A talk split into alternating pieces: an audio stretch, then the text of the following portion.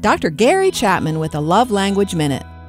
Understanding the five love languages has helped many couples restore emotional intimacy. Over 11 million copies have been sold, and it has been translated into 50 languages around the world. Now, we're taking the love languages to work. But we're calling them languages of appreciation.